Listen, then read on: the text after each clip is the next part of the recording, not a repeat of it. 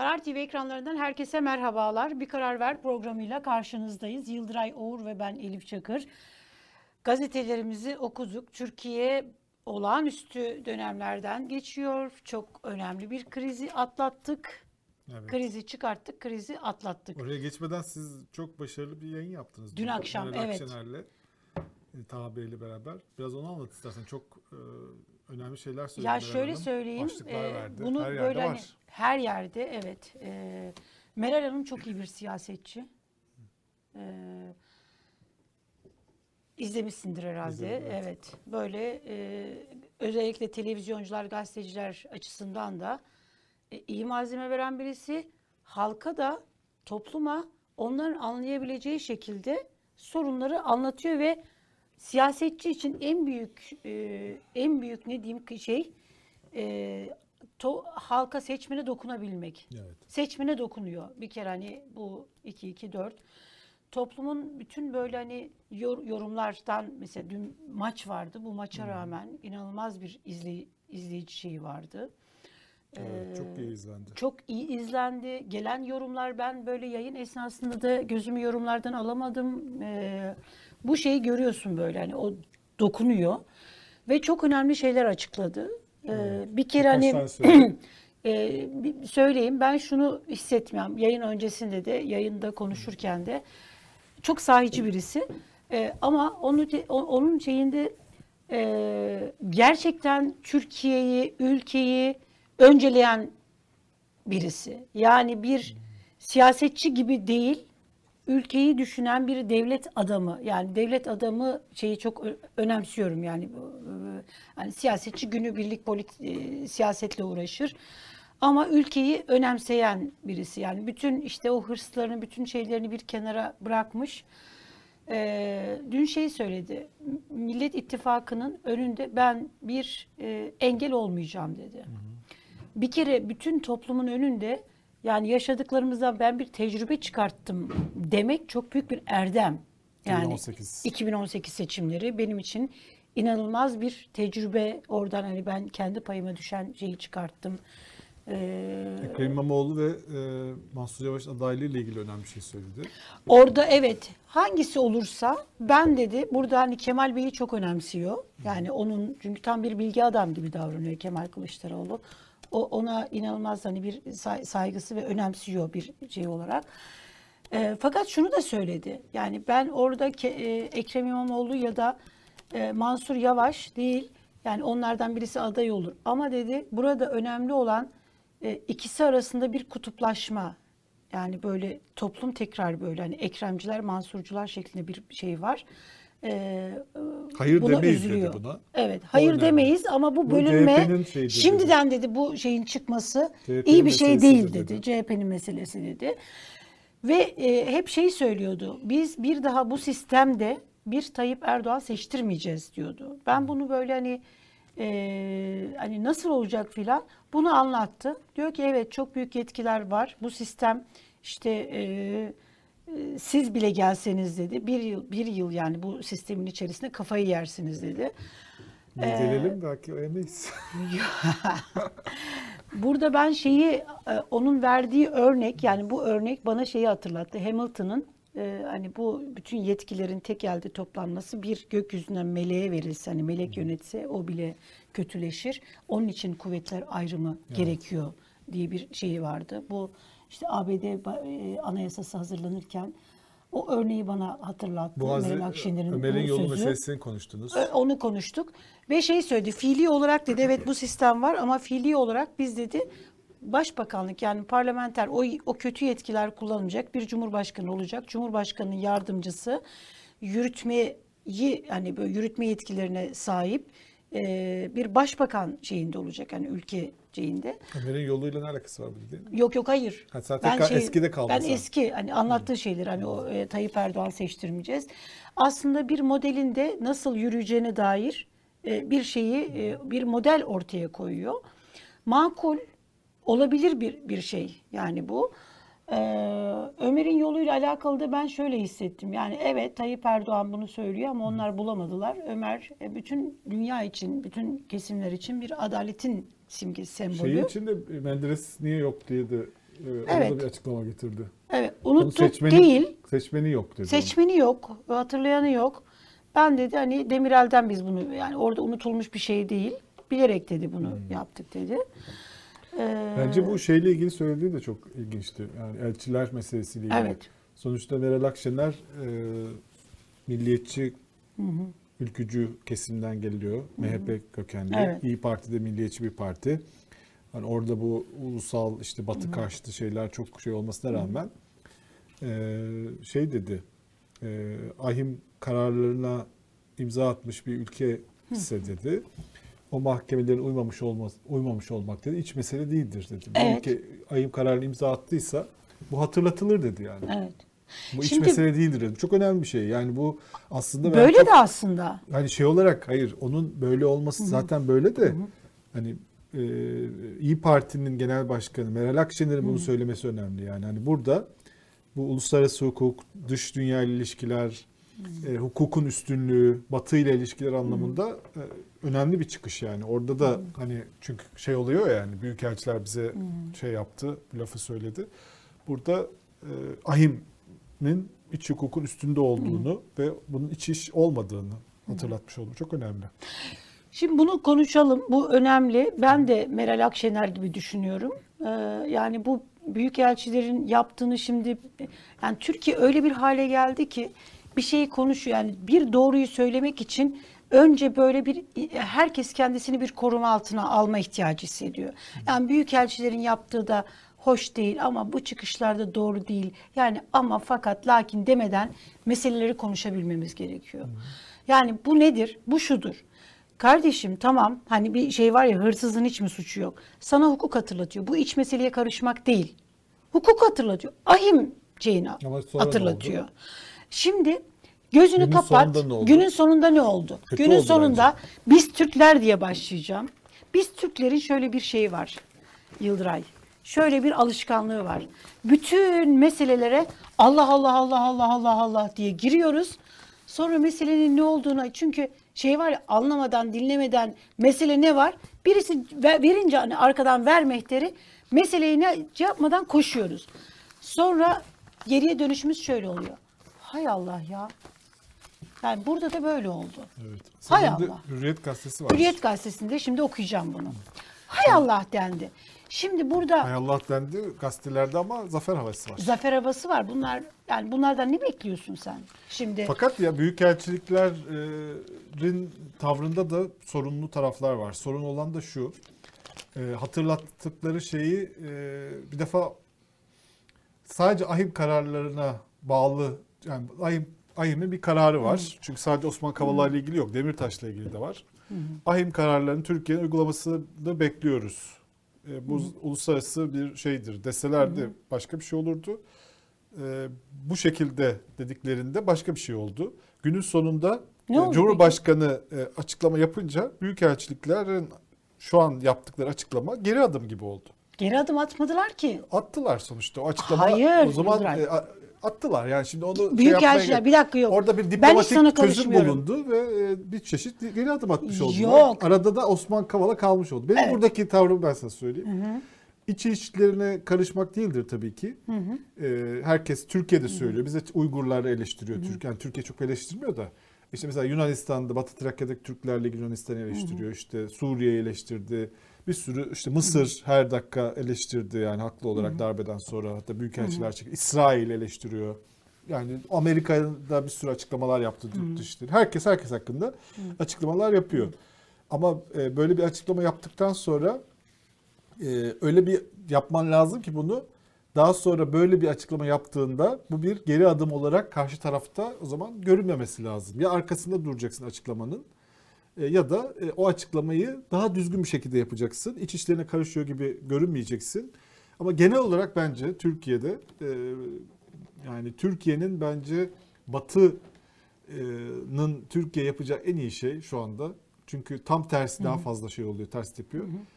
Bir şey söylememek Türkiye ile ilgili. Şimdi ben görüşümü Karışmasınlar. söyleyeyim mi? Karışmasınlar yani. Evet. Karıştıkları zaman e, günün sonunda buradaki muhalefet e, ba- başka türlü suçlanıyor. İktidarın eline kozlar geçiyor. İşte Batı'nın adamı gibi görünüyorlar ve e, şey olarak da jeopolitik e, ihtiyaçlar gereği de Türkiye ne Türkiye ne Batı e, Batı'yla ilişkileri tam olarak atabilir ne de Batı Türkiye'yi kaybedip kaydetmeye hazır.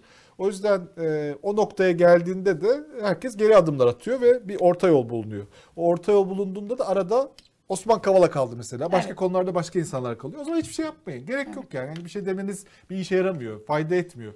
Yani e, toplantılarda söyleyebilirsiniz, başka yerlerde söyleyebilirsiniz ama böyle açıktan söylediğinizde iktidarın seçim kampanyasına katkı yapmış oluyorsunuz. Doğru. Şimdi bu bu kısma katılıyorum. Lütfen karışmasınlar. Hani hiç bir şey yapmasınlar. Ama benim anladığımı söyleyeyim. Şimdi ben geri adım attıklarını düşünmüyorum. Neden düşünmüyorum? Geri adım atılmadı. Bakma sen. Şimdi Hürriyet gazetesi bir daha olmasın demiş Erdoğan.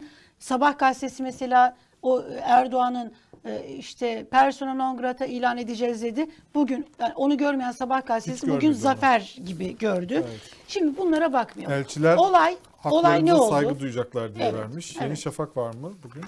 Yeni Şafak da benzer manşet. Şimdi ben Yeni ne Şafak- anladım anlatayım Yıldıray. Onun Şöyle. elçiden özür diye vermiş Yeni Evet. Şafak'ta. Birkaç tane gösterelim de ne olduğunu insanlar görsün. Evet. Sonra biz yorumlarımızı yapalım. Şimdi benim benim şeyim şu. Yani geri adım e, yani Türkiye'de olağanüstü bir böyle algı operasyonu yürüyor ama o algı operasyonu ya da sesin yüksek çıkması demek bu gazetelerin böyle manşetler atıyor olması demek e, büyükelçilerin geri adım attığını göster göstermez. Burada, burada kaybeden, yazık olan, arada ezilen Osman Kavala'ya oldu ve Osman Kavala gibi içeride hukuksuzca yatan, cezaevinde yatan insanlar oluyor. Fakat şu oldu. Şimdi bu bir bu sorunu kim çıkarttı? Yani büyükelçilere sert tepki göstermenin diplomatik olarak sert tepki gösterilir mi? Gösterirsin sen. Buna e, karışmayın diyebilirsin ya da anlı, yani e, daha böyle hukuki bir, bir şey söyleyebilirsin. Ama Erdoğan ne dedi cumartesi günü? İlk önce Eskişehir dedi ki bizim bunlara bakmak lü- lüksümüz yok dedi. Dışişleri Bakanıma talimat verdim. Bunları biz sınır dışı ilan edeceğiz dedi. E, edilmesini değil mi? Bunların hepsini söyledi.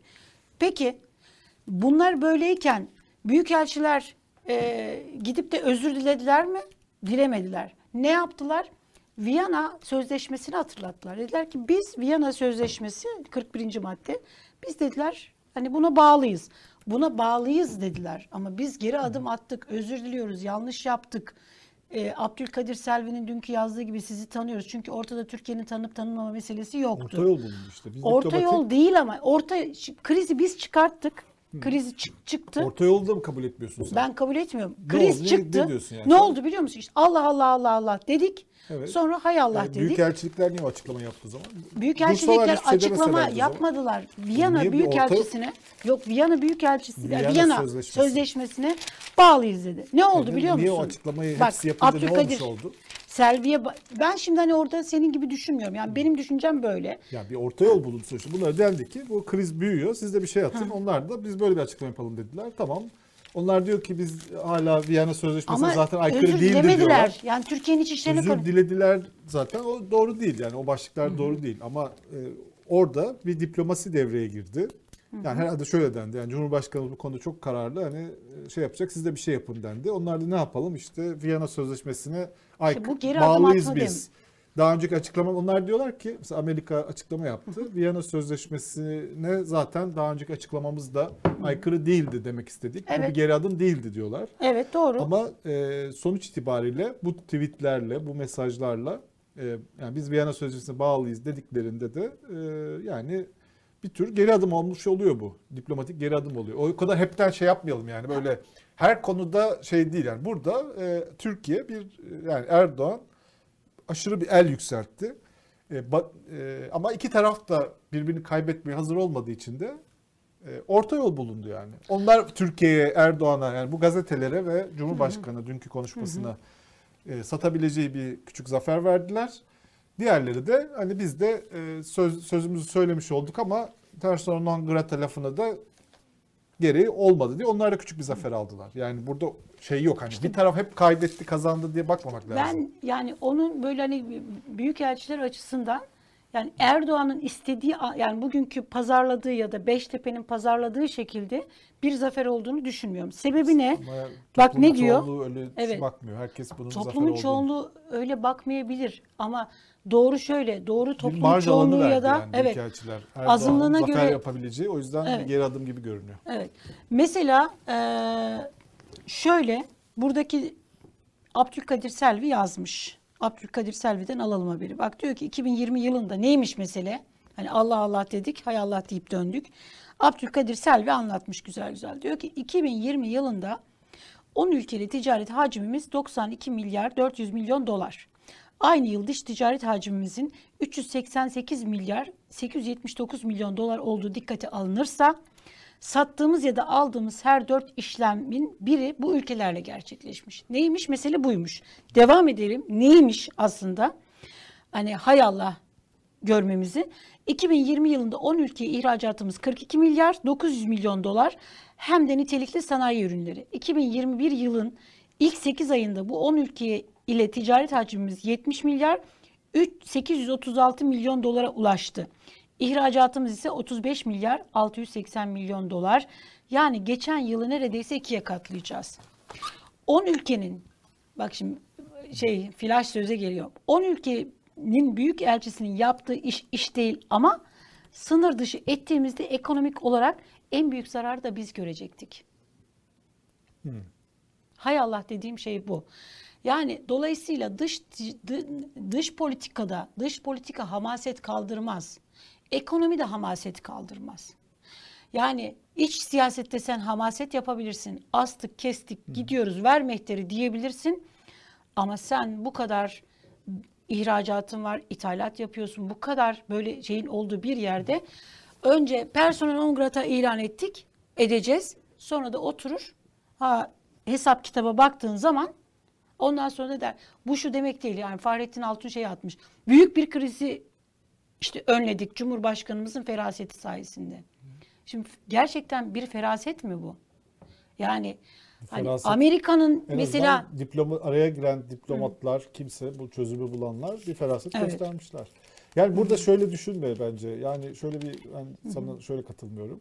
Yani Batı dünyası hep böyle şey durumda değil yani hani böyle kararlı ve Türkiye ile ilgili insan hakları çok umurlarındaymış gibi düşünme. hayır Öyle ben bunu sö- bunu Burada- söylemiyorum. Bunu nereden çıkartıyorsun Hayır. Yıldıray? Hayır, şey Batı dünyasıyla alakalı benim böyle bir Burada şeyim hep yok. bir hep bizimkiler yani genel olarak böyle bir e, yani tamam ben bu eleştiriyoruz meselenin da- özünde Tamam söylüyorum. eleştiriyoruz ama bu konuda e, onlar e, bir şekilde kendi dediklerinden sonra e, bunu bu, bu krizi göze alamadılar ve onlar da bir geri adım atmış oldular. Yani bunu da kabul etmek lazım. Yani onlardan ben şey beklemiyorum yani. Hani kimse de beklememesi lazım bence muhalif insanlar. Yani Batı dünyasının e, ya da büyük güçler neyse onlar Türkiye'ye demokrasi getirmeyecekler. Onlar Türkiye insan hakları getirmeyecekler. Sana ki. demiyorum. Aha. Yani. Genel olarak yani bu beklenti Yok, yok, içine hayır. girmemek lazım. Tabii.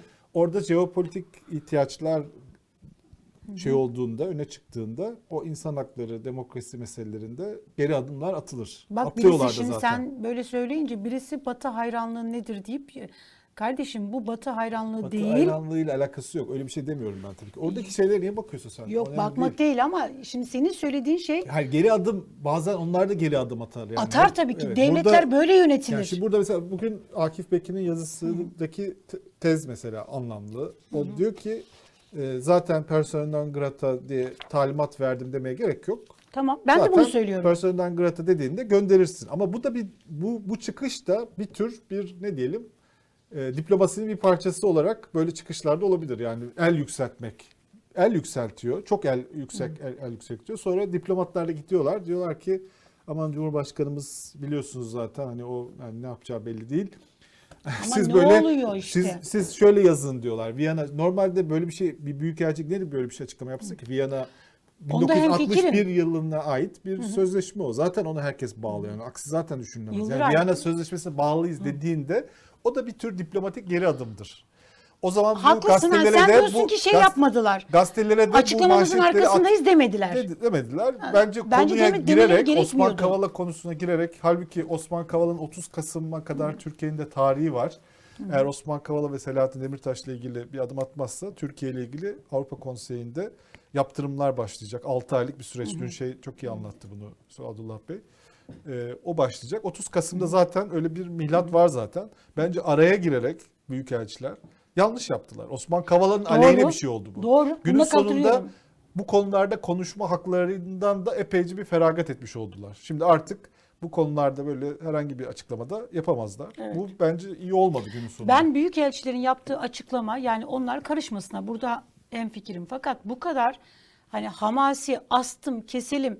Mesela şeyde ne oldu Rahip Brunson olayında? Erdoğan dedi ki ben yaşadığım müddetçe Deniz Yücel, Rahip Brunson, Büyükada davasında ne oldu?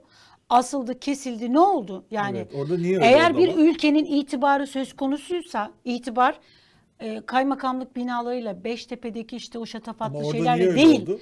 Bunlarla itibar olur ülkenin itibarı. Brunson'da ve Deniz Yücel'de niye öyle oldu? Çünkü Deniz Yücel Alman vatandaşı, Brunson Amerika vatandaşı, Osman Kavala ise Türkiye Cumhuriyeti vatandaşı. Osman Kavala'yı büyük bir kriz o yüzden hani o kadar büyük bir krize dönüşmüyor. Sadece ahim kararı veriyor. Diğerlerinde pazarlıklar Evet. yapılabiliyor. Çünkü kendi vatandaşlarını kurtarmaya çalıştılar orada. Osman Kavala'nın o anlamda aslında bir sahibi yok. Evet. Bir savcımız demiş ki WhatsApp mesajlarınıza bakar mısınız yorumda? Hay hay. Ya onu sonra bakarız. Şimdi? Ne olabilir yani? Şey mi geldi? Talip, Ha, evet. Şey mi geldi? Evet. Mahkeme celbi mi gelecek? Bilmiyorum yani bir şey yazılmış da buna böyle hani demek ki şeyden evet. Ama baktım. yani bugün tabii Şimdi zafer bugün şey şeyler olacak. e, inanılmaz bir zafer havası var Evet. şeylerde. En acayip bence Hürriyet gazetesinin manşeti. Bir Oo. daha olmasın diye yazmışlar. Şey e, bugün konuğumuz e, Gelecek Partisi e, Genel Başkan Yardımcısı ve eski AK Parti İstanbul İl Başkanı Selim Timurcu bizlerle birlikte olacak. Bugün hızlıca geçelim mi? Şeyden e, şöyle bakalım. Karar Gazetesi'nde e, İbrahim Piras'ın yazısı güzel. Mesele kavala mı başka bir şey mi? Ee, Ahmet Taş getiren ne oldu şimdi diye bir yazı yazmış. Taha Akyol yanlış kulvarda sorunlar büyüyor. Evet her gün bir sorun, her gün bir krize uyanıyoruz. Kriz çıkartıyoruz sonra tekrar o kriz şey yapıyor. Akif Pekin'in yazısını zaten sen söyledin. Evet. Ee, Faik Öztrak Sözcü gazetesi oralarda mı Yıldıray? Bu gazeteler bende. Hı hı. Hepsini aldım. Sö- Sözcü gazetesinin e, Faik Öztürk'ün şeyini yapmış, e, sözünü almış. Ekonominin halini böyle özetlemiş. Yarım doktor candan, yarım hoca dinden, yarım ekonomist ise insanı paradan eder. Evet, Türkiye fakirleşiyor. Ee, TÜGVA ile alakalı Türkiye Büyük Millet Meclisi'ne e, CHP soru öner so- sorular TÜGVA ile ilgili şey yapmıştı. Bu reddedildi. Bu TÜGVA meselesini ve şu persona non grata yani büyükelçiler konusunda bakalım Selim Bey nasıl yorumlayacak. Sabah gazetesinde şey var. Burhanettin Duran'ın yazısı var. Burhanettin Duran Buyurun. Yo- yok sen okuyabilirsin. Sadece ona bakabildim. Başka kimseye bakamadım. Ama Sabah gazetesinin e, dün e, bu konuyu hiç görmezden geldiğini, bugün de aşırı bir kutlama şeyine girmediğini, diğer mesela Hürriyet böyle şey yapmış, bir daha olmasın falan diye böyle efelenmiş. Ver Ee, mehteri. elçiler haklarımıza saygı duyacaklar diye bir şey. Yani bu krizi büyütmeme şeyi yapmış yani. Yalnız sabah Çünkü bu kriz okulların- büyük kriz yani. Öyle böyle bir şey değil. Yani 10 büyükelçi gönderirsen sadece dolar işte 15'e kadar, e, tırmanmaz. Bayağı Türkiye dünyadan kopar. E, o yüzden bu krizi herkes bir şey olmuş yani. Aman yapmayalım bu, bu, bu kadar olmasın şeklinde bir durum olmuş yani burada. Yalnız şöyle bir şey yok mu? Şimdi Sabah gazetesinin okurları şimdi bir anda böyle bir şeyle Evet, karşılaştılar. Aynen. Dün yoktu. Dün Nereden şey çıktı bu yoktu. kriz? Sadece sabah gazetesi okuyanlar bayağı şaşırmış olabilir. Şaşırmış olabilirler. Evet. Ama öyle bir insan yok herhalde Türkiye'de. öyle bir insan yaşamıyor. Yeni Çağ TÜİK verilerine haber ya TÜİK'i yap, şey yapmış. TÜİK verilerine göre Türkiye e, de yoksulluk artıyormuş. Çünkü tarıma yatırım olmadığı için beslen beslenme evet beslenme zorluğu yani bes, Türkiye'de e, besleme zorluğu yapacak. E, başka ne var? Ha şu şey var diye bir tane Yıldıray sen onu çok yazmıştın. Bu hiçbir şey olmasa da bir şeyler olmuştur diyen AK Parti milletvekili kimdi? AK Parti Ali- milletvekillerinde Ali bugün İhsan. Ali İhsan Yavuz. Ali İhsan Yavuz evet. Ha, O şey söylemiş. demiş ki önümüzdeki seçimlerde Cumhurbaşkanı işte Erdoğan aday olamaz diyor. Ruşen e, aday olamaz diyor. Eee, bal gibi olur demiş hukukçu. Evet, Biliyorsun bunu Cumhur- açıklar bir de şey demiş devamında da bunu size açıklayabilirim gibi bir yine Evet. hiçbir şey olmasa da şeyler ol- olur da benzeyen bir açıklama yapmış. Evet. Öyle bir tartışma da olacak demek ki. Evet. Yani şey olarak. Ama bence o muhalefet açısından iyi bir tartışma olmaz. Yani Evet. Erdoğan aday olamaz tartışması iyi bir karşılığı olmaz toplumda. Aday zaten olacak Evet. yani. Onu sen hukuki olarak engelleyemezsin yani. Ee, seni buraya alalım mı? Alalım. Ee, alalım. ne dersin? Tabii. Ee, gazetelerimizle beraber. Selim Tem getireyim. evet gazetelerimizde Üzerine karaladığım beyaz kağıt buluyorum. şey Selim. Temurci'ye tertemiz bir şey bırakıyoruz. Masa bırakıyoruz, tertemiz sayfa bırakıyoruz orada. Evet, Gelecek Partisi Genel Başkan Yardımcısı Selim Temurci bizlerle birlikte hoş geldiniz stüdyomuza. Nasılsınız? Bizler de çok iyiyiz. Teşekkürler. Bunlara bir koltuğundan mı ettin? Evet benim Evet. yolum uzun. Biraz uzun, uzun yoldan geldim. Ne diyorsunuz? Büyükelçiler meselesinde şimdi kim geri adım attı, ne oldu, ne bitti, kim kazandı, kim kaybetti? Büyükelçiler geri adım mı attı? Erdoğan işte hani- Büyükelçiler kaldı Ankara'da. mı? Çantalarını Kaldı. boşaltıyorlar herhalde şu anda. Evet. Valizler geri boşaltılıyor. Nasıl anladınız? Yani siz nasıl yorumluyorsunuz bu olayı? Tabii öncelikle bakışımız parti olarak e, şuydu yani büyükelçiler e, bilmiyorum hiçbir ülkenin tarihinde eş zamanlı olarak 10 tane büyükelçinin çıkıp e, böyle hukuka, devlete meydan okurcasına e, bir ultimatom verdiğine şahit olmadık. Tabii bu böyle algılanmalı mı? Bunu ayrıca değerlendirmek gerekir.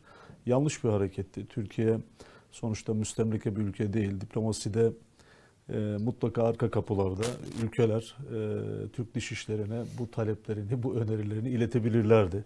Bu rahatsızlıklarını söyleyebilirlerdi. Zaten söylüyorlardı da. Fakat burada e, tabii bu büyükelçilere tepki vermek ayrı bir şey. E, son dün yaşananlardan sonra hangi ülkede yaşadığınız ayrı bir mesele. Yani meseleye Amerika'dan bakarsanız işte Amerika'da Dışişleri Sözcüsü'nün yapmış olduğu açıklama Osman Kavala ile ilgili yapmış olduğumuz açıklamanın arkasındayız. Bu Viyana Sözleşmesi 41'e aykırı değil diyor. Çok net bir şekilde. Türkiye'de yaşıyorsanız ve hele iktidar mensubuysanız bunu bir one minute efsanesine dönüştürme adına elinizde bir e, e, araçlaştırabilirsiniz. E, nerede yaşadığınıza göre bu meseleyi değerlendirmek e, mümkün. Ama ben e, geri adım e, iki tarafında bu konuda geri adım attığını düşünmüyorum. Ama sa- Ee, kaldı büyükelçiler. Ee, şöyle ama büyükelçiler tabii büyükelçiler kaldı ama sonuç itibariyle büyükelçiler ikinci bir açıklama yaptılar. İkinci yapmış oldukları açıklama aslında birinci yapmış oldukları açıklamayı doğrular nitelikte e, bir açıklamaydı. Ama e, bizim e, malum havuz medyasına baktığınızda da e, olağanüstü büyük bir diplomasi e, zaferi e, elde edildi. Burada sorgulanması gereken Tayyip Bey'deki değişim yani geçtiğimiz 20 yıl içerisinde Batı ile sürekli e, didişen ama Amerika'ya karşı biraz daha itidalli du- duran bir e, Recep Tayyip Erdoğan vardı. E, bu süreçteki bu çıkışının, bu kızgınlığının nedenini bence önümüzdeki dönemde hep birlikte göreceğiz. Peki şunu sormak Neden istiyorum. mesela? Ne, ne olabilir? Bu ilginç bir şey. Evet. Nedir sizce? Şimdi şöyle, e, bu ülkede 15 Temmuz yaşadık. 15 Temmuz'u ortaya çıkartan, destekleyen, hatta FETÖ terörist başını hala ülkesinde tut, ülkesinde tuttuğuna inandığımız bir ABD var. Yüzlerce insanımız e, gazi oldu, şehitlerimiz oldu. Mesela biz bununla ilgili olarak bir persona non grata deyip e, Amerikan Büyükelçisini bu üst- ülkede istemiyoruz demedik. E, işte daha önce malum sanıyorum 2003 2000 2003'tü sanıyorum evet 2003'te bir Türk askerinin başına çuval geçirme meselesi vardı. Orada da e, buna benzer bir e, tavır e, takınmadık. Mektup olayı tam anlamıyla bir şeydi. Bence Türk dış diplomasisinin yüz karası bir olaydı. Orada da bir duruş sergilenmedi.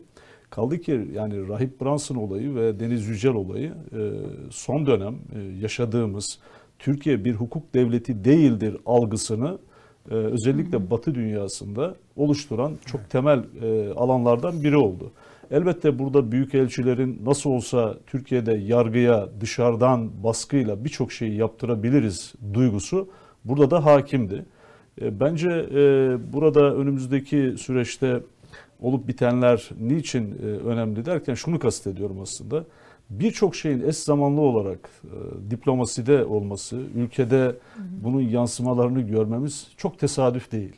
Yani düşünün siz bir sabah uyanıyorsunuz, unuttuğunuz zarrabı ekranlarda isim değiştirmiş olarak görüyorsunuz. Evet. Ee, At çiftliğin Evet. Bir bakıyorsunuz Halk Bankası'nın yargılanması yargı istinaf mahkemesinde Amerika'da Halk Bankası yargılanacak e, deniyor. Bu bu devam ettiriliyor. Bir bakıyorsunuz e, neredeyse aynı gün içerisinde Türkiye FATF'ta gri listeye alınıyor. Bütün bunlar eş zamanlı gerçekleştiriliyor. Eş zamanlı gerçekleştirilen bu olayların neticesi önümüzdeki dönemde Türkiye'nin önüne neler çıkartacak bunu göreceğiz. Ama Tayyip Bey'in huyudur, suyudur. Biliriz ki seçim yaklaştığında Tayyip Bey e, bu tür kahramanlık hikayeleri yazmaya bayılır. Ama Tayyip Bey şunu görmüyor. Ben e, bunu hissediyorum. Yani aslında oyun bitti, game over. Hı. Tayyip Bey sadece e, mızıkçı çocuklar gibi oyunun bitmediğini Türk toplumuna bir şekilde anlatmaya çalışıyor. E, ben oyunun bittiğini düşünüyorum e, ve vatandaşın da temel meselesinin şu anda bu büyük elçiler gitmiş kalmıştan daha ziyade onlar bence büyük bir abesle iştigal ettiler. Gereksiz bir iş yaptılar. E, o gereksiz işi de devam ettiriyorlar. Açık söyleyeyim. Yani bugün ABD biz Osman Kavala ile ilgili yaptığımız bu açıklamadan vazgeçtik. Bu yanlış bir değerlendirme oldu. Katılmıyoruz şeklinde bir açıklama yapmadı. Osman Kavala ile yaptığımız açıklamanın arkasındayız. Bu Viyana 41'e aykırı değil diyor. Ee, yani Amerika'dan bakınca. Onun için e, ben önümüzdeki e, sürecin e, şu anda yaşadıklarımız önümüzdeki süreç için bize bir ışık tutsun diye bu değerlendirmeyi yapıyorum. Peki şimdi bir şey dikkatimi çekti. Yani bizim aslında olayın işte büyükelçiler evet yani niye büyükelçiler onu bir yerden böyle bir hem de Türkiye yani biraz böyle bir sussalar karışmasalar her şey ve Erdoğan'a e, can suyu olacak bir açıklama aslında yani bunu bu kadar bilmiyor olamazlar. Fakat biz neden mesela şu kısmını da konuş konuşmuyoruz? Müstemleke ülkesi gibi dediniz değil mi davranıldı? Evet bu kabul edilemez. Kabul edilemez. Hani bizde de bir şey var ya hırsızın hiç mi suçu yok? Peki Türkiye neden kendisini müstemleke ülkesi gibi hukuk hatırlatılan bir ülke konumunda? Yani bu kadar hukuksuzluk Tabii. yaşanmasa Tabii. bir devlet Osman Kavala'yla Selahattin Demirtaş'la bu kadar uğraşmasa yargının elinde insanlar kendi vatandaşları rehin olmamış olsa, rehin olarak tutmasa yani rehin siyaseti, rehin yargısı çalışıyor. Bu olmasa şimdi durduk yere mi bu büyükelçilerde bu açıklamayı. Yani biz niye bize böyle hukuk dersi verilen konumdayız? Bunu da ta, hani konuşmamız ben, bir siyasetçi olarak yok, sizlerin ben, bir şey söylemeniz gerekmiyor ben, mu? Ben dikkat ederseniz yani diplomatların, büyükelçilerin kendi bulundukları ülkelerde e, e, o o ülkenin e, dış politika uygulayıcılarına, politikacılarına bu duygularını, bu düşüncelerini, devletlerinin bu düşüncelerini aktaracak farklı mekanizmaları var. Bunu yapmayıp onunun bir araya gelip e, bu şekilde bir açıklamayı birlikte yapmaları bunu doğru bulmuyorum.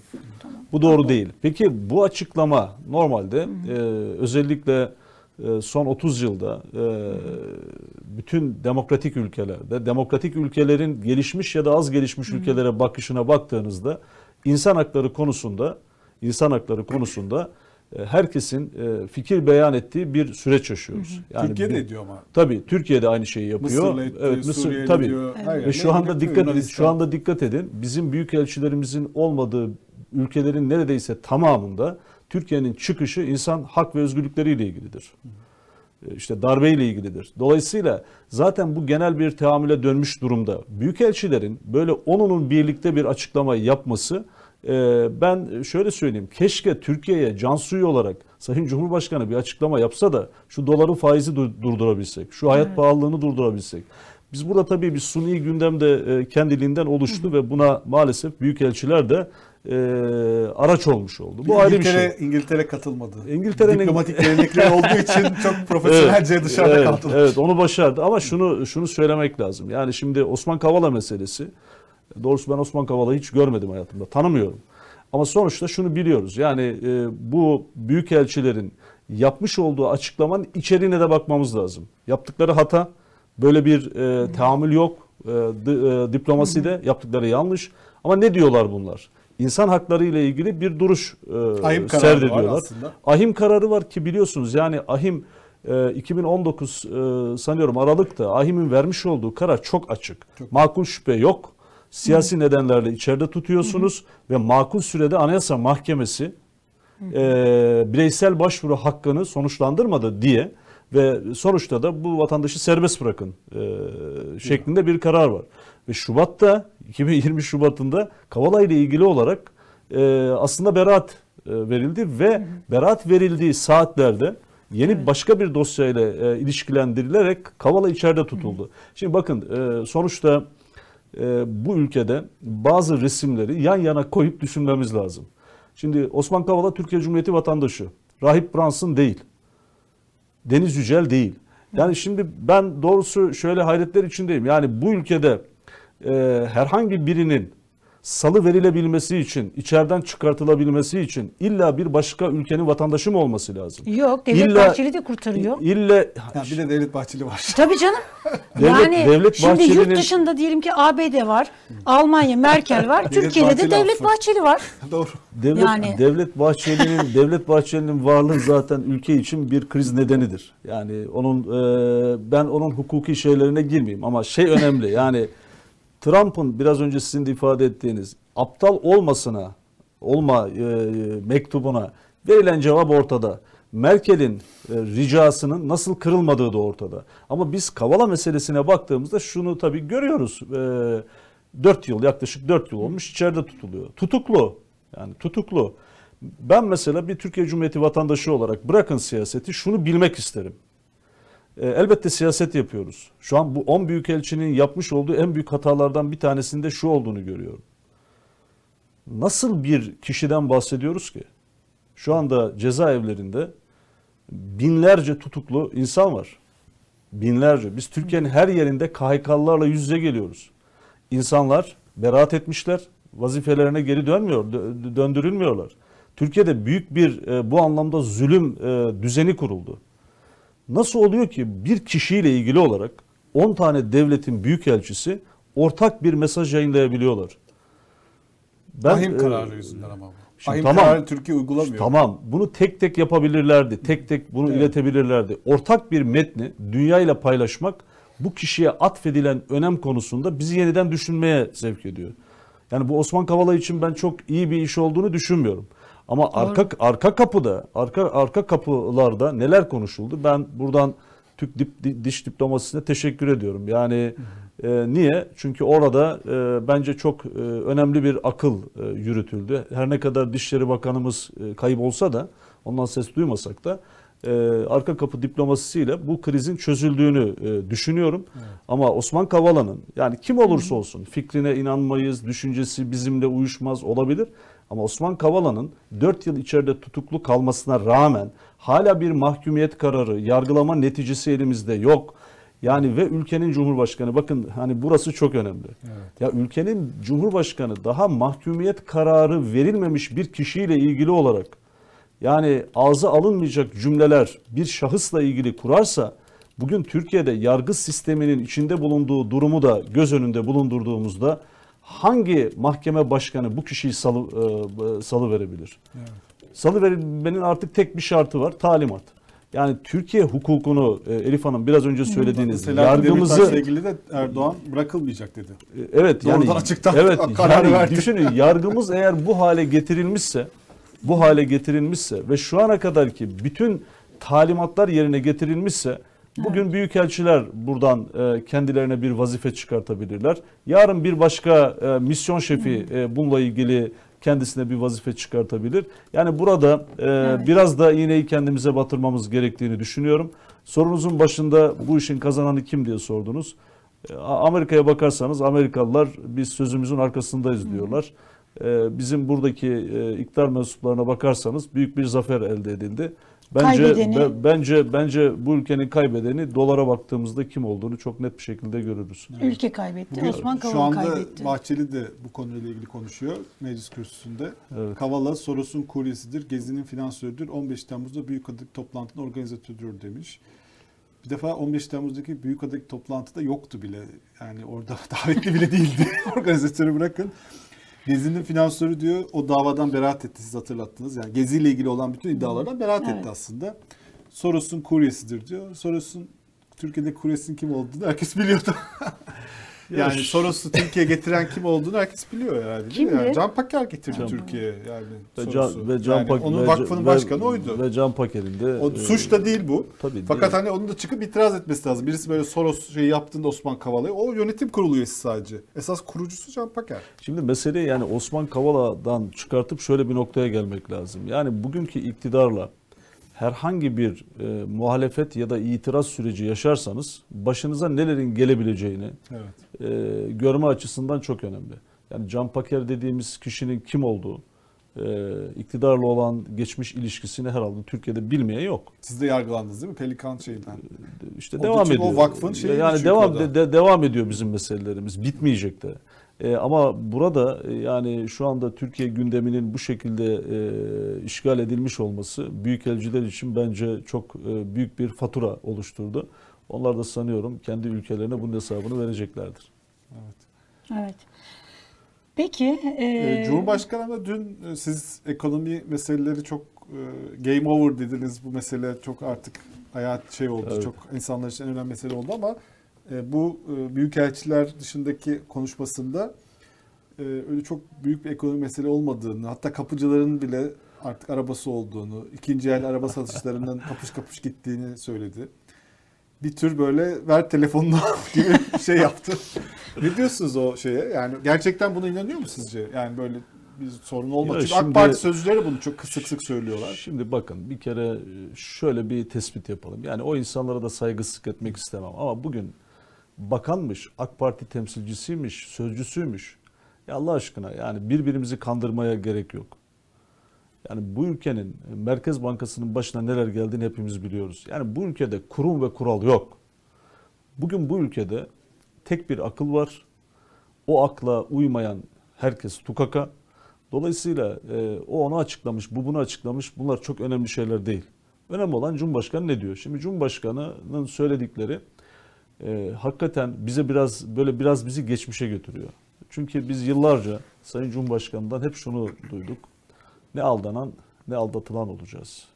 Ne aldanan ne aldatan olacağız. Şimdi bilmiyorum kendini biri al, e, aldatıyor mu? Yani kendisine birileri doğru bilgi vermiyor mu? Onu bilmiyorum. Peki Onun siz meselesi. yakın çalış, yakın çok yakın çalıştınız. Cumhurbaşkanı Erdoğan böyle aldanmaya müsait birisi mi? Onu da ifade edeyim. İyi niyetli midir yani Ee, mesela? Cumhurbaşkanının yanına en son kim girerse o haklıdır. Çok- Gerçekten mi? Ben böyle düşünüyorum. Benim kişisel kanaatim. Ama aldatan noktasında da aldatan noktasında da e, bu yapmış olduğu açıklama bakın e, son iki ayda e, onlarca şehre gittik Sayın Genel Başkanımızla. Birçok ilçeye gittik. Sizler de eşlik ettiniz. Ya Allah aşkına AK Parti o bölgede kuran insanlar dükkanlarının önlerinde o hacı abiler ellerini açıp artık beddua ediyorlar. Ya bırakın Evet. başka yorum yapmaya gerek yok. İnsanlar aç, sefil, işsiz, kredi borcuna batmış. Türkiye'nin durumu, Türkiye'nin durumu e, 2001 ile karşılaştırılıyor. 2001'de bizim şöyle bir avantajımız vardı. 2001'de Türk toplumu konuşabiliyordu. Gelecek Partisi'nin hani kendimize de buradan bir e, artı yazmak gerekir. Gelecek Partisi'nin belki yaptığı en önemli şey millete korkmaması gerektiğini söyleyerek İstiklal Marşı'ndaki ilk kelimeyi hatırlatması olmuştur. Sayın Genel Başkanım partinin kuruluşunda bile korkma diyerek başladığımız bu serüven Anadolu'da ben iki buçuk üç yıl önce gittiğimde Selim Bey e, iş yerinde değil otelde şurada burada görüşelim diyen insanlar eğer genel başkanımızı bizleri kendi mekanlarında kahvaltıya yemeğe davet ediyorlarsa Türkiye'de artık bir dolmuşluk var. Şimdi bu e, aldatma meselesi e, çok önemli. Ben hatta şöyle diyorum yani keşke Sayın Cumhurbaşkanı şöyle millet olarak hepimizi o yaşadığı ülkeye bir haftalığına tatile davet etse de biz de gerçekten bir nefes alsak. Vatandaş bunu şey yapıyor. Yani bunu e, hakikaten merak ediyor. Bu nasıl bir hayal dünyasıdır? Nerede yaşıyor? Hangi evrende yaşıyor? E, evet muhalefet olarak bunu söylüyoruz ama şöyle bir durum da Sonra var. peki Cumhurbaşkanı Erdoğan da halkın içerisine gelip yaşayacak mı bir hafta? Biz onun yaşadığı, e, Hayatı biz onun göreceğiz. yaşadığı evrene gidip bir hafta bir orada bir tatil yaş- yapalım ya. Ya bir, Şey bir hafta bir, bir hafta bir ya, yaşayalım ya. şey var ya, elektrik ver birazcık faturası da ol- biz. elektrik faturası yok, doğalgaz faturası yok. Benzin her Allah'ın sabahı uyandığınızda zam e, gelmeyen bir ülkede çocukların bakın ben İstanbul'da e, uzun yıllar siyaset yaptım. İstanbul'un şu anda e, çok meselesi var. Hepimizi ilgilen trafikten çevreye birçok kentsel dönüşüme. Ama yaşadığımız güncel en önemli sorunlardan bir tanesi şu son birkaç ay içerisinde yurt oldu biliyor musunuz? Üniversite öğrencilerimiz İstanbul'da birçoğu yurtlara kaydolamadı ve geri döndü. Kiralar, kiralar nereye giderseniz gidin 3-4 bin liradan aşağı kira bulamıyorsunuz. Yurt yok. E şimdi Sayın Cumhurbaşkanı için öğrencilerin bir problemi yok. Zaten esnafın hiçbir problemi yok. Herkesin arabası var. Ya böyle bir e, yani böyle bir bakış açısı büyük bir inkardır ve Sayın Cumhurbaşkanı'nın geçmişine yakışmayan bir inkardır ve milleti aldatmaktır. Onun için ben diyorum ki yani nerede yaşıyorsa ya biz orada bir hafta tatil yapalım. Ya ya. bir hafta yetmez ama Ya Selim bir Bey- hafta bir hafta yaşarsak belki yüz yüze geliriz de dertlerimizi de anlatabiliriz ona. Anladım. Yani bu böyle bir şey olamaz. Onun için e, şu anda e, biliyorsunuz daha önce yaşanan diplomatik krizlerden hemen sonra Türkiye bir seçim sürecine girmiştir. E, Türkiye'nin bugün e, Olur mu böyle bir şey? Bu yaşadığımız e, hikayelerin neticesinde e, Kıbrıs'tan Türkiye'ye verilen süfleler dahil olmak üzere orada çok büyük e, krizler ortaya çıkabileceğini düşünüyorum. Kıbrıs'ta. Ta- Tayyip Erdoğan, Tayyip Erdoğan ve avanesi ve etrafı şu anda bir kahramanlık hikayesi e, yaratarak gelmekte olan dalgayı engellemeye çalışıyorlar. Bunun bir tanesi Kıbrıs'tan gelecek olanlardır. Nedir Kıbrıs'tan gelecek? Ne olan? gelecek? Ee. İkincisi şu anda İdlib'le ilgili olarak Niye söylemiyorsunuz Kıbrıs'tan İdlib'le gelecek İdlib'le olanlar? ilgili olarak Sır mı bu? Yok değil. İdlib'le ilgili olarak şu an gelecek olan tezkeredir. Ee, Türkiye'nin yani şu yaşadığımız hikayenin hikayenin bence e, devamının nasıl yazılacağı yani bu başlı başına bir büyükelçi krizi Sayın Cumhurbaşkanı'nın çıkışı e, Amerika'nın öyle demesi bizim böyle dememiz meselesi olarak bunu değerlendirmemek lazım. Bu bir paket yani. Bu bir paket. Peki Bu bir, Kıbrıs'tan bu ne bir, bu gelecek? bir paket ve, ve Biz orada kaldık. ve- Biz orada kaldık.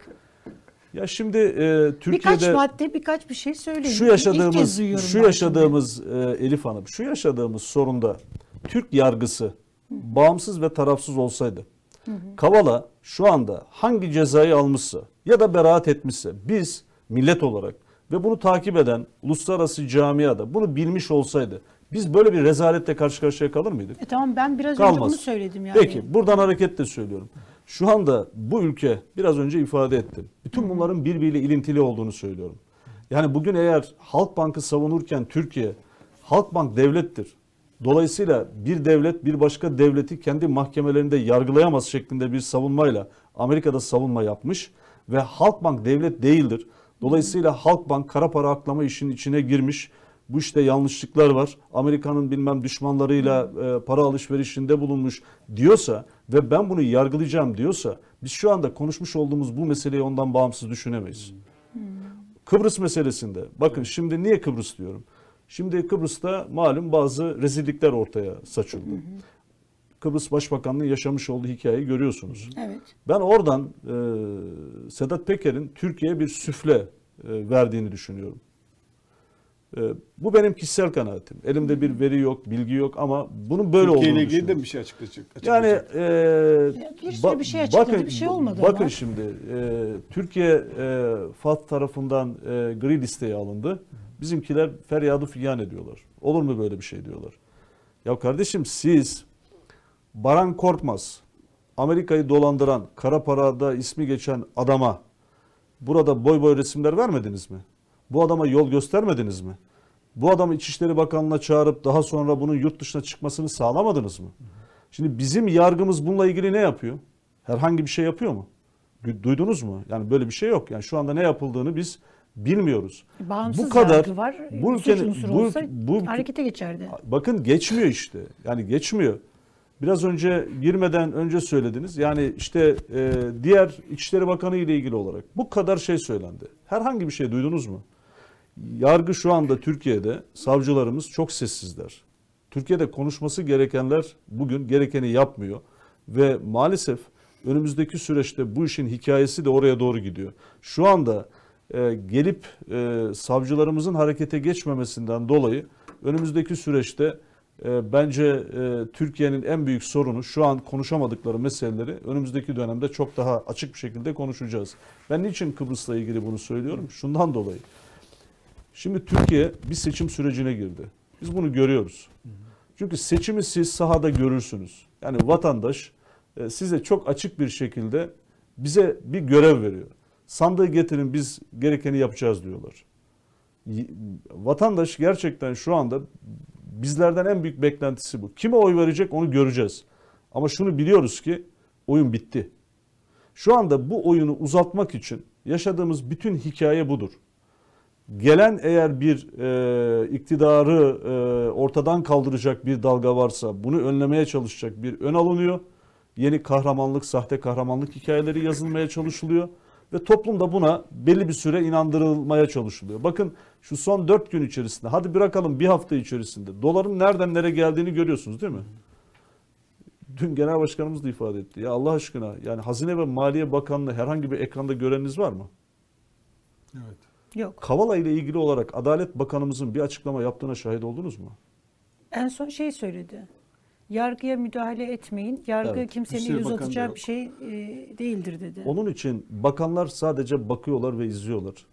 Ülkede artık hiçbir şeyin anlamı yok. Onun için söyledim. Yani Tayyip Bey şu anda e, böyle bir süreç planladı. Yeni bir one minute e, durumu ortaya çıkartmaya çalışıldı. Ama insanlarımızın gerçekleriyle, iktidarın gerçekleri artık birbirinden tamamıyla koptu. Ben e, bu hikayenin e, bittiğini, sadece uzatmalar oynadığımızı düşünüyorum.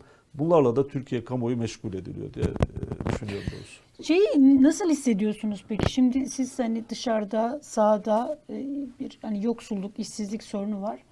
E, mesela Vedat Demiröz ve AK Partililerden zaman zaman şeyler de geliyor. İşte bir milletvekili ve AK Parti Genel Başkan Yardımcısı çıktı. Türkiye'de işsizlik sorunu yok, iş beğenmeyenler var dedi. 10 milyon işsizlik için.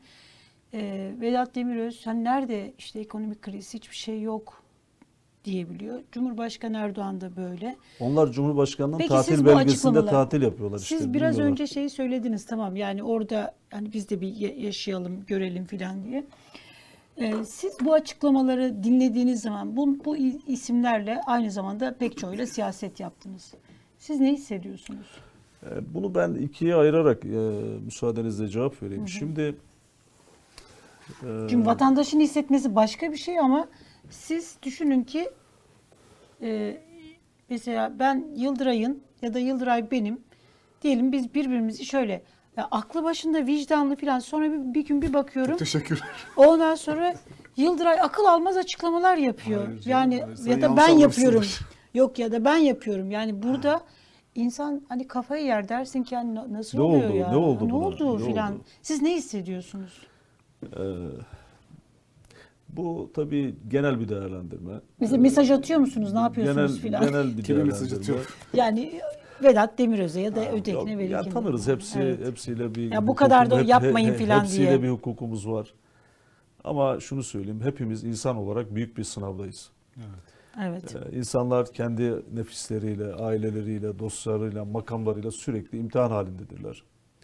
Ben zaman zaman şu cümleyi kullanıyorum ve çok e, buna bazı e, üst düzey AK Partililerin çok kızdığını biliyorum. E, Ben diyorum ki harama bulaşmamış bütün AK Partililer benim kardeşimdir. Gelecek Partisi'nin kapıları da onlara açıktır. Bu cümleyi bilinçli kuruyorum. Çünkü şunu biliyorum ki bugün hangi siyasi partiye mensup olursak olalım bu ülkede kavgadan, kutuplaşmaktan bıktık. Ama bu ülkede bir şeyden de bıktık. Bu ülkede lidere taparcasına her söylediğine evet diyen ve onu meşrulaştırmak için, onun hatalarını, yanlışlarını meşrulaştırmak için milletle dalga geçenlerden de bıktık. Tayyip Bey şunu başardı, bunu kabul ediyorum. Tayyip Bey insanlara makam, para, e, bir takım imkanlar tanıyarak e, insanların akıllarını satın almayı başardı. Bunu çok rahatlıkla söyleyebilirim. Onun için e, Vedat Bey ile ilgili söylediklerinin cevabı aslında şudur. Vedat Bey gerçekten bu söylediklerinden e, eminse tebdili kıyafet yapmadan bir sokağa çıksın bakalım. Bu tepkili kıyafet nedir Selim Bey?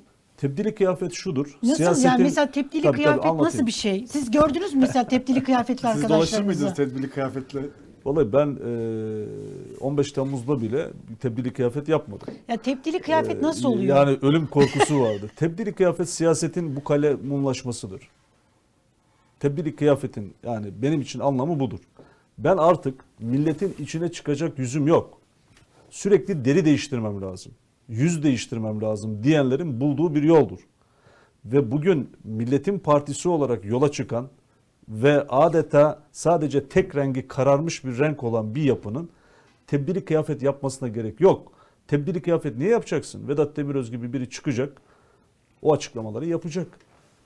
Yani Allah'a hamdolsun benim FETÖ'yle bir resmim yok. Ama Vedat Demiröz önce çıkacak. Şu anda 2011 yılında, 12 yılında, 13 yılında o yapıyla ilişkisinden dolayı işinden gücünden olmuş insanlar bir tarafta dururken kendisi o fotoğrafları açıklayacak. Önce bu insanların aslında bırakın e, ekranlara çıkmayı halkın önüne inip yani şöyle bir sokakta dolaşamazlar. Bakın iddialı bir şey söyleyeyim size. Biz partiyi kurmadan önce ben birçok yere gittim. İnsanlar bize şunu söylediler. Ya Selim Bey bu işin içine giriyorsunuz ama bir mücadelenin içine giriyorsunuz ama ya bugün yasaması, yürütmesi, yargısı, medyası, e, iş dünyası, bürokrasisi ya burada aslında yeni bir devlet kuruldu ve bu yeni devlet tek akıl etrafında şekillendi. Hiç korkmuyor musunuz? Hiç korkmuyor musunuz? Doğrusu e, korkusuzca bir yol yürüdük. Ama şu geldiğimiz noktada 2022'ye artık giriş e, aşamasındayız. Birkaç ayımız kaldı. Ben ülkeyi idare edenlerin o gün bize birileri korkuyor musunuz sorusunu soruyordu ya. Onların bugün o koltuklardan kalkma ihtimallerine karşı korkudan daha büyük duygular hissettiklerini e, görüyorum. Şu açıklamalar da mezarlıkta ıslık korkmamak için ıslık çalan insanların sesleri gibi, çıkarttıkları sesler gibi geliyor bana. Ve utanç duyuyorum. Yani şu anda AK Parti'yi, İktidar Partisi'ni temsil eden insanların şu sözleri milletimizin e, kalbine bir mıh gibi saplanıyor. Böyle bir şey olabilir mi? Kapıcıların arabalarından bahsediyor. Ya bugün Türkiye'de kampanyalar yapılıyor ya.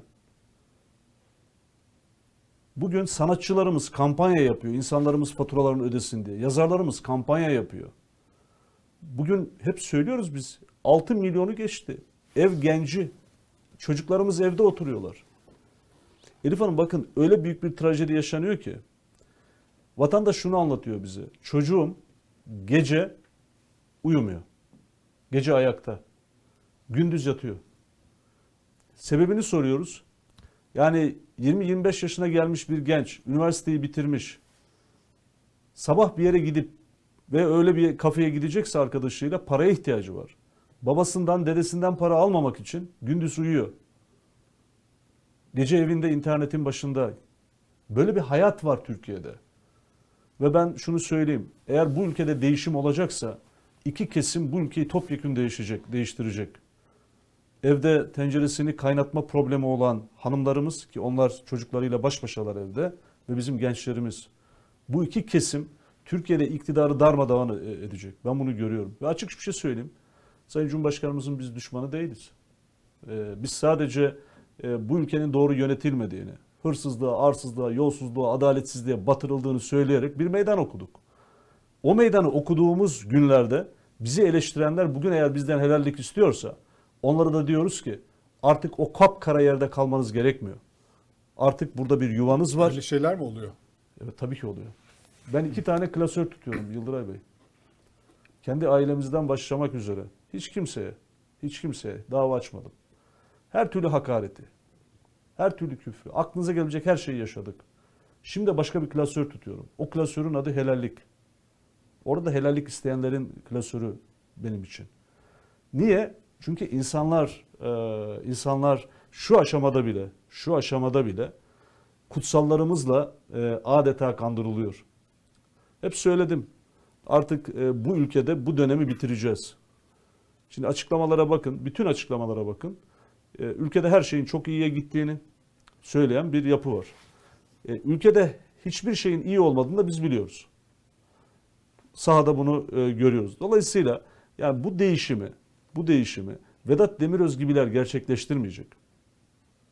Bu değişimi sokakta, sahada olanı, biteni görüp ona göre milletin derdine derman olmak isteyenler değiştirecek. Bu bu kalemuz siyasetini de e, Türkiye'de tarihe e, gömeceğiz bunu bilin. Peki bu dindar kesim içerisindeki e, korku. Şimdi mesela şu söyleniyor.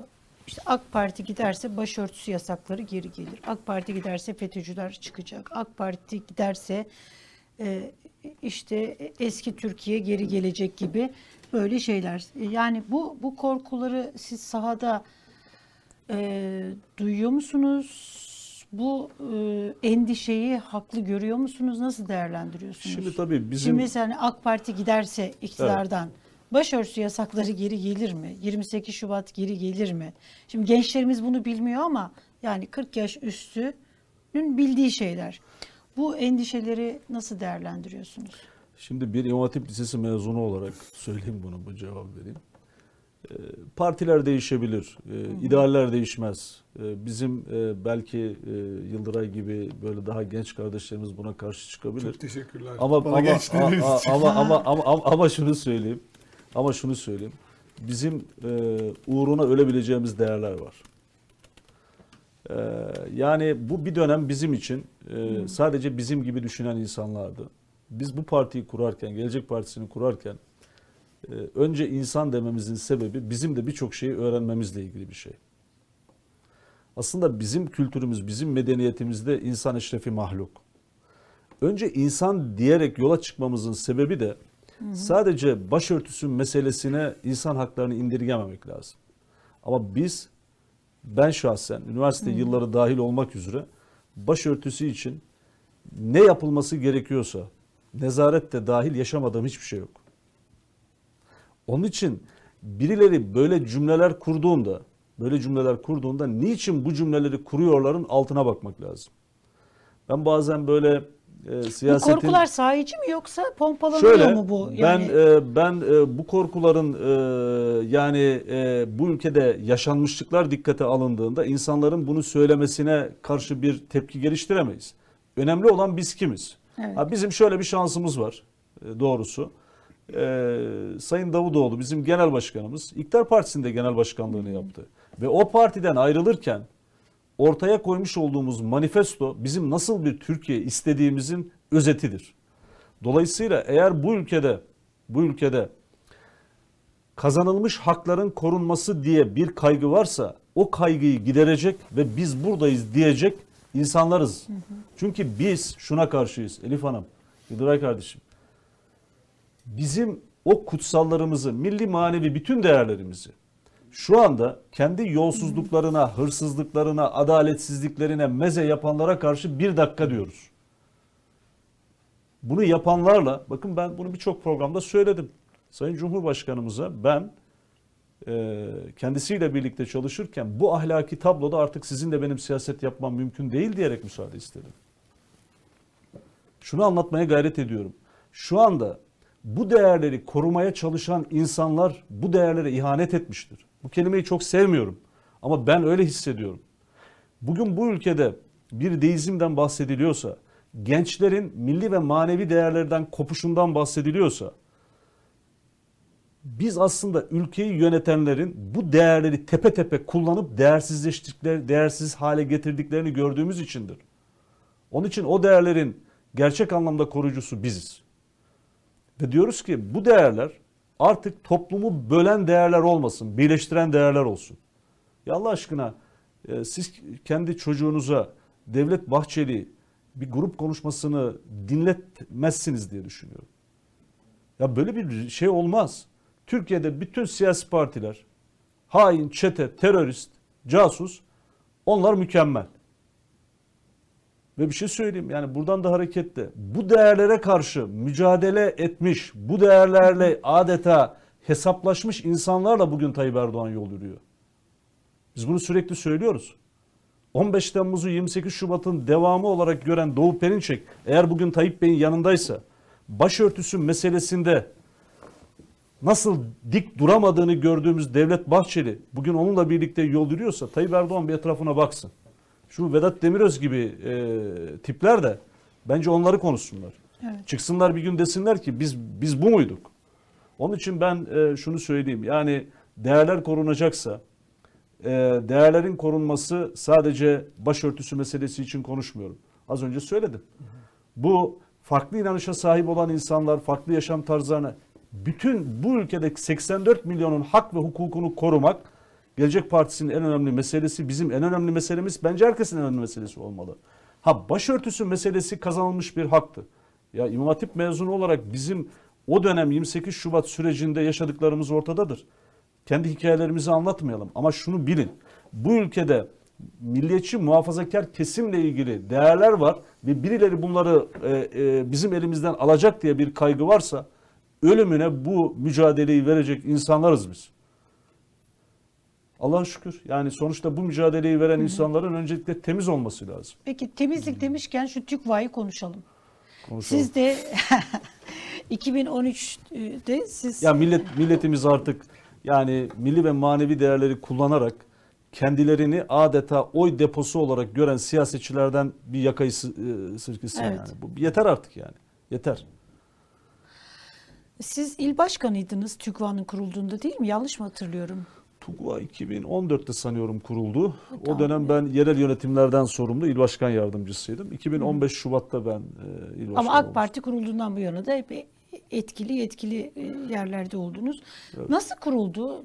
E, TÜKVA şimdi böyle başka bir şey iddialar var, e, belgeler, e, e, TÜKVA yetkilileri referanslar de oldu. Evet. Devlete onun referanslı insanların girdiği söyleniyor. Herhalde 2014'te kurulması da zaten anlatıyor aslında meseleyi değil mi? Yani TÜKVA meselesini nasıl değerlendiriyorsunuz? meselesine bir cevap olarak kurulan bir şey herhalde. Şöyle yani TUGVA ile ilgili olarak e, bir kere benim şöyle bir yaklaşımım oldu. E, Biraz milli görüş geleneğinden gelen siyasetçiler işte bizim sonuçta daha fazla ilintili olduğumuz yer MGV'ydi. MGV tabii o yıllarda şimdi de öyledir. İşte Anadolu Gençlik onun yerini biraz aldı. Ben biraz MGV ismi ve MGV yapılanmasının bağımsız bir gençlik hareketi olarak o dönem İktidar Partisi'yle e, o ilişkiyi kurabilir miyiz? E, çabası içinde olan biriydim. Onu açıkça ifade edeyim. Çünkü şuna inanan biriyim. Örneğin ben e, genç kollarından geliyorum. Çocukluğumdan beri siyasetin içindeyim. Siyasetçi bir anda yetişmez. E, ve bence siyasetin en önemli kaynağı beşeri sermayedir. Yani e, güçlü siyasetçiler, e, ülkelerine yön veren siyasetçiler aslında siyaset mektebi dediğimiz o patik şeyin içerisinden gelir. Onun için gençlik kolları e, bu konuda siyasi partiler için vazgeçilmezdir. Bu gençlik kolları partilerin içinde olduğunda özelliklerini zaman zaman kaybediyorlar. E, daha siyasal, daha ideolojik olabiliyorlar. Ama diğer tarafta daha özerk yapılar, oralar bir eğitim yuvasına dönüşebiliyor. Biz mesela bunu başaramadığımız için ben İstanbul'da ilk defa bir siyasi parti sürekli eğitim merkezi kurmuştuk. Adına Aksem demiştik. Ve üniversite hocalarıyla ders programları yapmaya başlamıştık ve Sayın Genel Başkan o dönem Ahmet Davutoğlu hocamız Aksem'in ilk dersini e, Haliç Kongre'de vermişti. Şimdi dolayısıyla yani gençlik ve siyaset ilişkisi çok önemli. Ee, ve burada en önemli meselelerden bir tanesi Türk demokrasi tarihinde, e, siyasi partiler tarihimizde dikkat ederseniz gençlik hareketi olan siyasi partiler e, geleceğe yürüyebilmişlerdir. Kendilerini koruyabilmişlerdir parti olarak. Yani bugün Milliyetçi Hareket Partisi de böyledir. Refah fazilet çizgisinden gelen harekette böyledir. Bu böyledir. Dolayısıyla biz burada bir gençlik hareketi TUGVA'nın kuruluşunu yani e, işte 2014 yani ben hani niçin kuruldu ne oldu tabii ki onların bir şeyi var ki e, bakarsanız işte milli ve manevi değerlere bağlı gençler e, Evet. yetiştirmek gibi böyle çok idealleri yüksek bir takım tanımlamaları var. Zorbalaşan yönetimlere karşı durmak. Evet, evet. Şimdi tabii şunu şunu Öyle söylemek lazım. misyonlarını öyle. İki şeyi birbirinden ayırarak konuşalım. Yani burada TUGVA ile ilgili şu anda ortada birçok iddia var. işte başladık baştan e, bütün iddialarda olduğu gibi işte bizim hepimizin susması ve savcılarımızın harekete geçmesi lazım. Bir bu. Çünkü ciddi iddialar var. İki, e, bu iddialara karşı ki orada bizim e, şu anda e, çok tanıdığımız biri yok ama kuruluşunda bildiğimiz arkadaşlarımız vardı.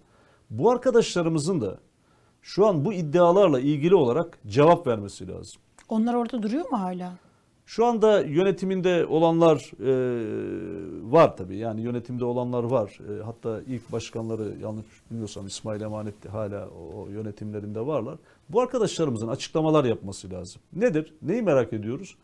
Kaç tane kamu binası şu anda TUGVA tarafından kaç paraya kiralanmış ve ne yapılıyor buralarda? Gelirleri nedir? Giderleri nedir?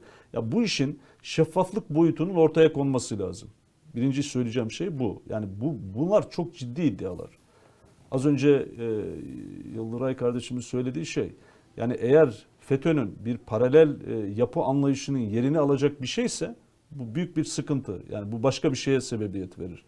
Ama e, zaman zaman bu eleştirileri ben takip ettiğimde şöyle bir e, hataya düşüldüğünü de görüyorum. Ee, şöyle bir 28 Şubat'a ya da biraz öncesine bir gidelim hep birlikte. Yani Türkiye'de Türkiye'de sivil toplum siyaset ilişkisi, sivil toplum iktidar ilişkisi nasıl olmuştur? Yani o döneme gittiğimizde de o döneme gittiğimizde de o dönem iktidarla e, o ilişkiyi kuran sivil toplum kuruluşlarının bu ülkede nasıl bildirilere imza attığını da asla unutmayalım. Kötü geleneklerdi onlar. Yani bu ülkenin bu ülkede bu ülkede bir Adalet Bakanı'nın Adalet Bakanlığı'na alınacak kişileri nasıl belirlediğine dair yapmış olduğu ifşaatı da unutmayalım. Bu TUGVA yanlış yapmışsa o yanlışı meşrulaştırmaz. Ama bir e, geleneğimiz içerisindeki bir yanlışı düzeltmek lazım. Bugün Türkiye demokrasisinde en eksik olan şey nedir diye sorarsanız Nasıl ki medyanın e, tarafsız ve bağımsızlığı ile ilgili çok büyük bir soru var, sorun var. Bugün sivil toplumun demokrasi içerisinde sorgulama yetkisinin elinden alınmış olması ya da sessiz kalması ya da iktidarlaşması bugün Türkiye demokrasisinin en önemli sorunlarından biridir. Şimdi dolayısıyla burada bir mesele şeffaflıktır. İki e, sivil toplum siyaset ilişkisinin tekrar masaya yatırılmasıdır. Ama sadece TUGVA için söylemiyorum. Diğer bütün sivil toplum için e, söylüyorum. E, inşallah e, bu önümüzdeki süreçte e, önümüzde bir ev ödevi olarak bizi bekliyor doğrusu. TÜKVA ile alakalı CHP bir soru yani Evet, şey Faik verdi. Öztürk herhalde değil evet, mi? Şey Evet. e, ve bu meclis başkanı bunu reddetti. Niye açıklanmayacak boyutlarda şeyler mi bunlar? Şimdi mesela Ömer Dinçer'in oğlu, Biliyorum, Enis biliyorum. Dinçer o e, Ömer hocamız ilk- öngörülü ilk davranmış. öngörülü evet. evet. Daha ilk binanın büyük binanın verilmesinin ayrıldı.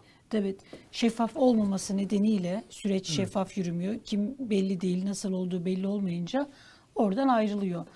Şimdi e, Evet. Burada konuyu bitirelim artık. Konuştuk zaten. Ee, ben şeyi sormak istiyorum. Ama aklınızda Bir bir, soru kalırsa bana sorun. Hani soru sormadın. Kaldı Yok, yok, öyle. hayır. O yüzden ben de toparlamaya çalıştım ama. yani siz yardımcı böyle hani çok çalışıyorum. yok şöyle. Şimdi siz böyle hani genel siyaset dersi verdiniz burada. Hani e, STK'lar evet demokrasi başka şeylere de bakmak lazım ama hani bu TÜKVA e, bu bu dönemde kuruldu. TUGVA bu hataları yapıyorsa, yapmışsa bu Çok ne genel konuşuyorsunuz. Bu, bu son değil. Yani yapılmış ama bak şunu söylüyorum. Şu anda TUGVA'daki yetkililerin Mesela siz yapmamıştır üzerlerindeki diyebiliyor musunuz? şu anda bunu ben e, zaten şu anda bir silah teslimatı ile ilgili yargılamam devam ediyor.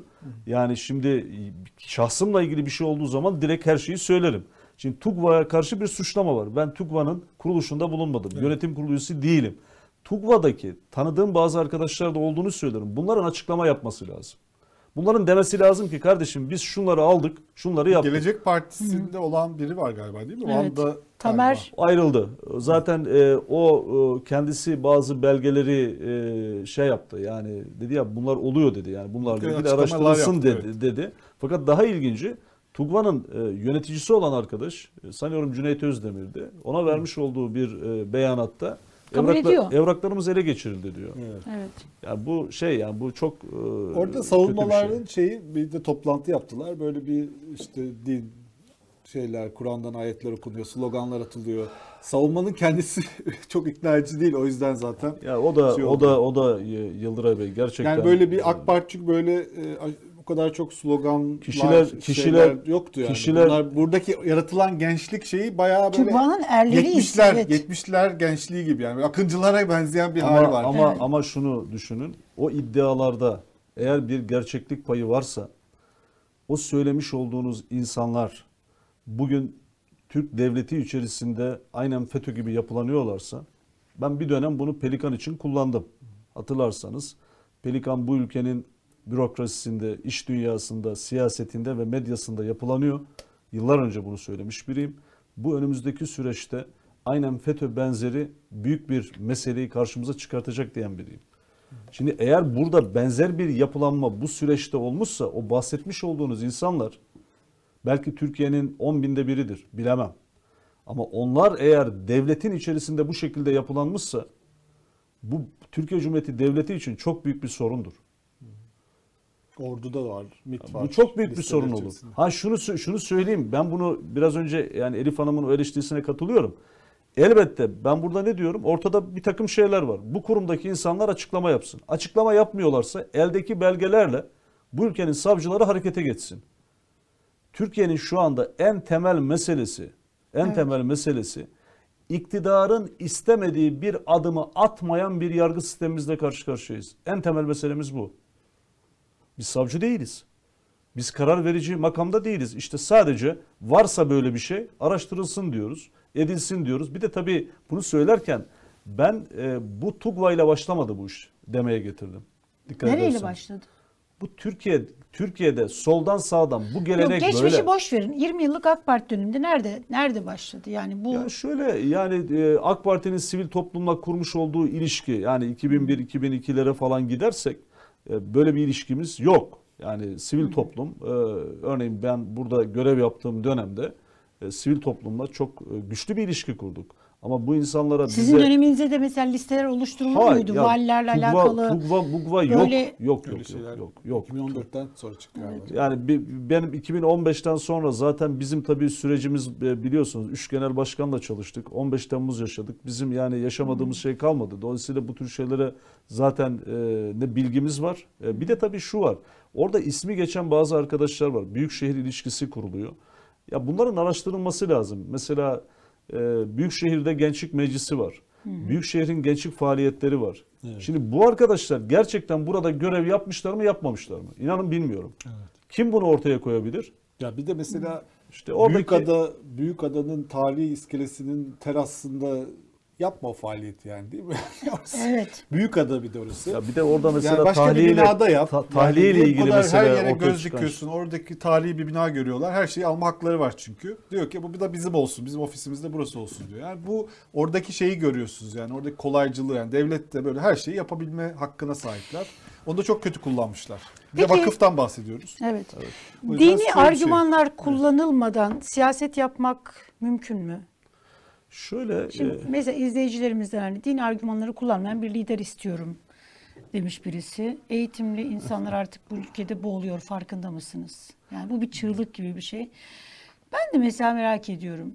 Gerçekten şimdi din bir tutkal ve yani bu biraz böyle hani Orta Doğu toplumlarının Üçüncü dünya ülkelerinin yani bu sadece İslam için değil Hristiyanlıkta bir bütün dünya ediliyor. için dünya öyledir. için geçerli. Din kültürdür, ahlaktır, bütün Evet, bütün bütün bütün yani Amerika'ya gittiğiniz Tabii. zaman işte Trump da kullandı. Tabii, tabii. Din üzerinden siyaset yaptı. Popülist liderlerin sarılacağı en büyük argümandır e, dini ve milli değerler. Ya bana kalsa mesela gerçekten hani bu tabii çok absürt bir şey farkındayım ama anayasaya kesinlikle madde konusu dini siyasete din siyasete alet edilmeyecek. Yok edilen- anayasamızda o maddeler var. Hayır açık bir şekilde yani bu kadar böyle Allah peygamber bu kadar böyle hani milletin gözüne sokularak e, mümkün değil mi gerçekten? Mesela hani bu kutsallar kullanılmadan Ya mesele şu e, Bunu değil. gençler için soruyorum. E, Elif Hanım mesele şu değil. Şimdi bizler bir kültürün, bir medeniyetin e, çocuklarıyız. Yani biz e, terminolojimizde, yaşamımızda elbette e, din bizim ahlakımızın, kültürümüzün oluşmasında vazgeçilmezdir. Elbette bunlarla ilgili olarak konuşurken, örnek verirken bunlardan faydalanırız. Mesele bu değil. Mesele şu. Ben bu ülkede bu ülkede başbakanlık yapmış, profili düşük başbakan olarak adlandırılan şahısla ilgili olarak Avrupa'da bir yazı çıkıyor. Önemli bir gazetede. 26 milyar dolarlık servetten bahsediliyor. Çok korkunç bir Dönüp rakam. Türkiye'ye bakıyoruz. O haftaki bütün havuz medyasında havuz medyasında eee, vatan millet Sakarya edebiyatı yapılıyor. Benim isyanım ve bence olması gereken de şey bu.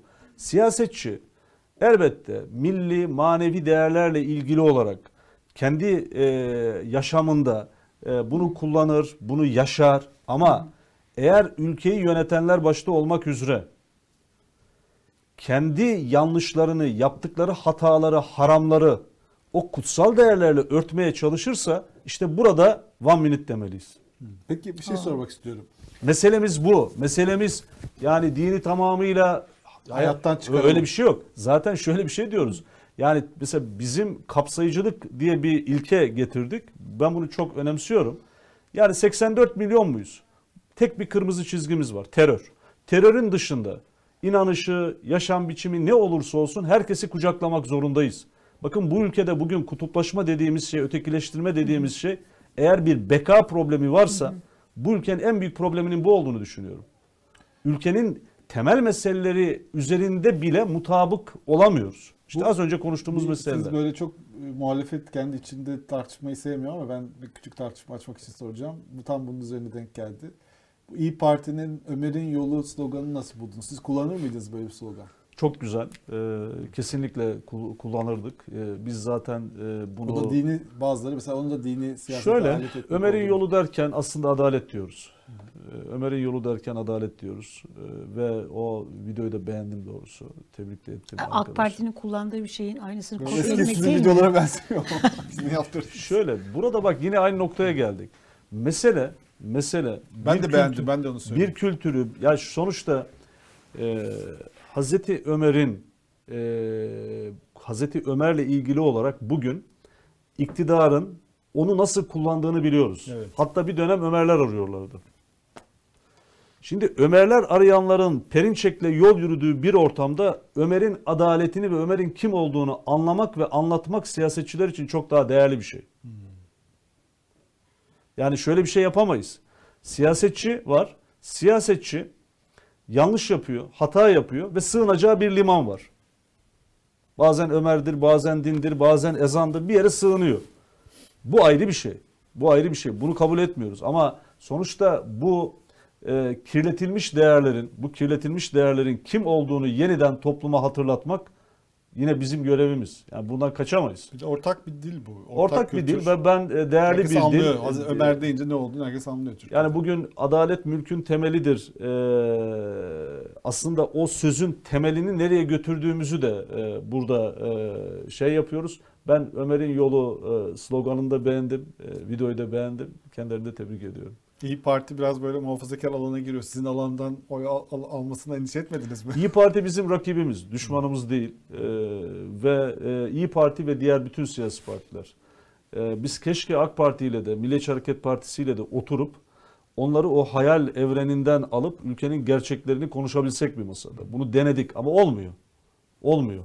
Ee, biz diğer siyasi partilerle şu anda parlamenter model üzerine çalışıyoruz. İşte mecliste görüşmeler devam ediyor.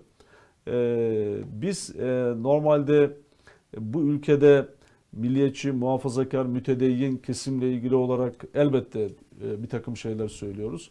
Ama e, adalet dendiğinde, hukuk dendiğinde, refah dendiğinde, özgürlük dendiğinde bence bunun tarafı olmaz. Her insan bunun tarafında yer almak zorunda. Onun için Ömer'in yolu sadece İslami bir çağrışım yaptığı için belki bu cümle kurulabilir. Ama Ömer'in yolu bence insanlığın yoludur. Yani Ben bunu adaletin yolu diyerek de Tabii, söylemek mümkün de aslında Ömer'in yolu. Evet. Ama Yani. o aile etkili olmuyor kadar. Doğru. Manşet olması için. peki çok teşekkür ediyoruz. Biz teşekkür ediyoruz. İyi ki İyi geldiniz. yayınlar diliyorum. Ee, Sağ olun, teşekkürler. Evet, bizden bu hafta bizden bugünlük bu kadar. Bu haftalık diyordun Bu yine. Sen haftalık yine diyordum. sıkıldın. Evet, yok. Za- dilim sürçüyor. Belki hani e, Yarın yine buradayız. Yarın yine buradayız. Sen beni tamamla. Yani Haftanın burada- son günü değil. Çarşamba. haftanın son günü değil. Bizden İnşallah, inşallah kadar. bir sonraki sohbeti erken seçimlerden önce yaparız. İnşallah. Geliyor mu erken seçim? Yaklaştı mı? Bütün bu olup bitenler e, ya bir baskın seçim Öyle e, mi? habercisidir. Dün bir görüşme bir de oldu Devlet seçim Bahçeli ile. Erdoğan arasında. Evet. Orada bu konuşulmuş olabilir mi böyle bir şey? Bize geliyor mudur kulisler? Her şey ko- konuşulmuştur çünkü AK Parti her ay neredeyse yüzde bire yaklaşan bir oy kaybıyla karşı karşıya kalıyor. Nereye gidiyor bu seçmenler? Gelecek Partisi'ne geliyor mu? Şu anda e, bir Cumhuriyet Halk Partili çok rahat telefonda bir önceki seçimde CHP'ye oy verdim, şimdi de CHP'ye oy vereceğim diyebiliyor. Aynı şekilde İyi Partili. AK Parti'den ümidini kesmiş, kırgın, e, bir daha oraya oy vermeyeceğim diyen kesim şu anda e, önemli bir kesim. Ve onlar telefonda nereye oy verebileceklerini henüz söylemiyorlar. Ama şunu söyleyebilirim. Bu şekilde devam ettiği sürece AK Parti'nin sonu Anavatan ve DSP gibidir. Oo. Bunu bilin. Sessiz yığınlar çok büyük bir şamar atacaklar. Onun için Vedat Demiröz gibiler böyle konuşmaya devam etsin. Biz bir çalışıyoruz. Hamdolsun onlar bizim için iki çalışıyor. Ee, Manşetleri sona bırakmışsınız. sona bıraktınız. Şimdi şöyle hani devam mı etsek acaba filan? Yok yok devam etmeyelim. Evet Teşekkür çok ederim. teşekkürler. Teşekkür. Program konuğumuz Gelecek Partisi Genel Başkan Yardımcısı Selim Temurcu idi. Bizden bugünlük bu kadar. Yarın yine aynı saatte e, gazetelerimizle, e, konuğumuzla biz burada olacağız. Sizler de ekranlarınızın başında olursanız seviniriz. Görüşmek üzere. Kendinize iyi bakınız.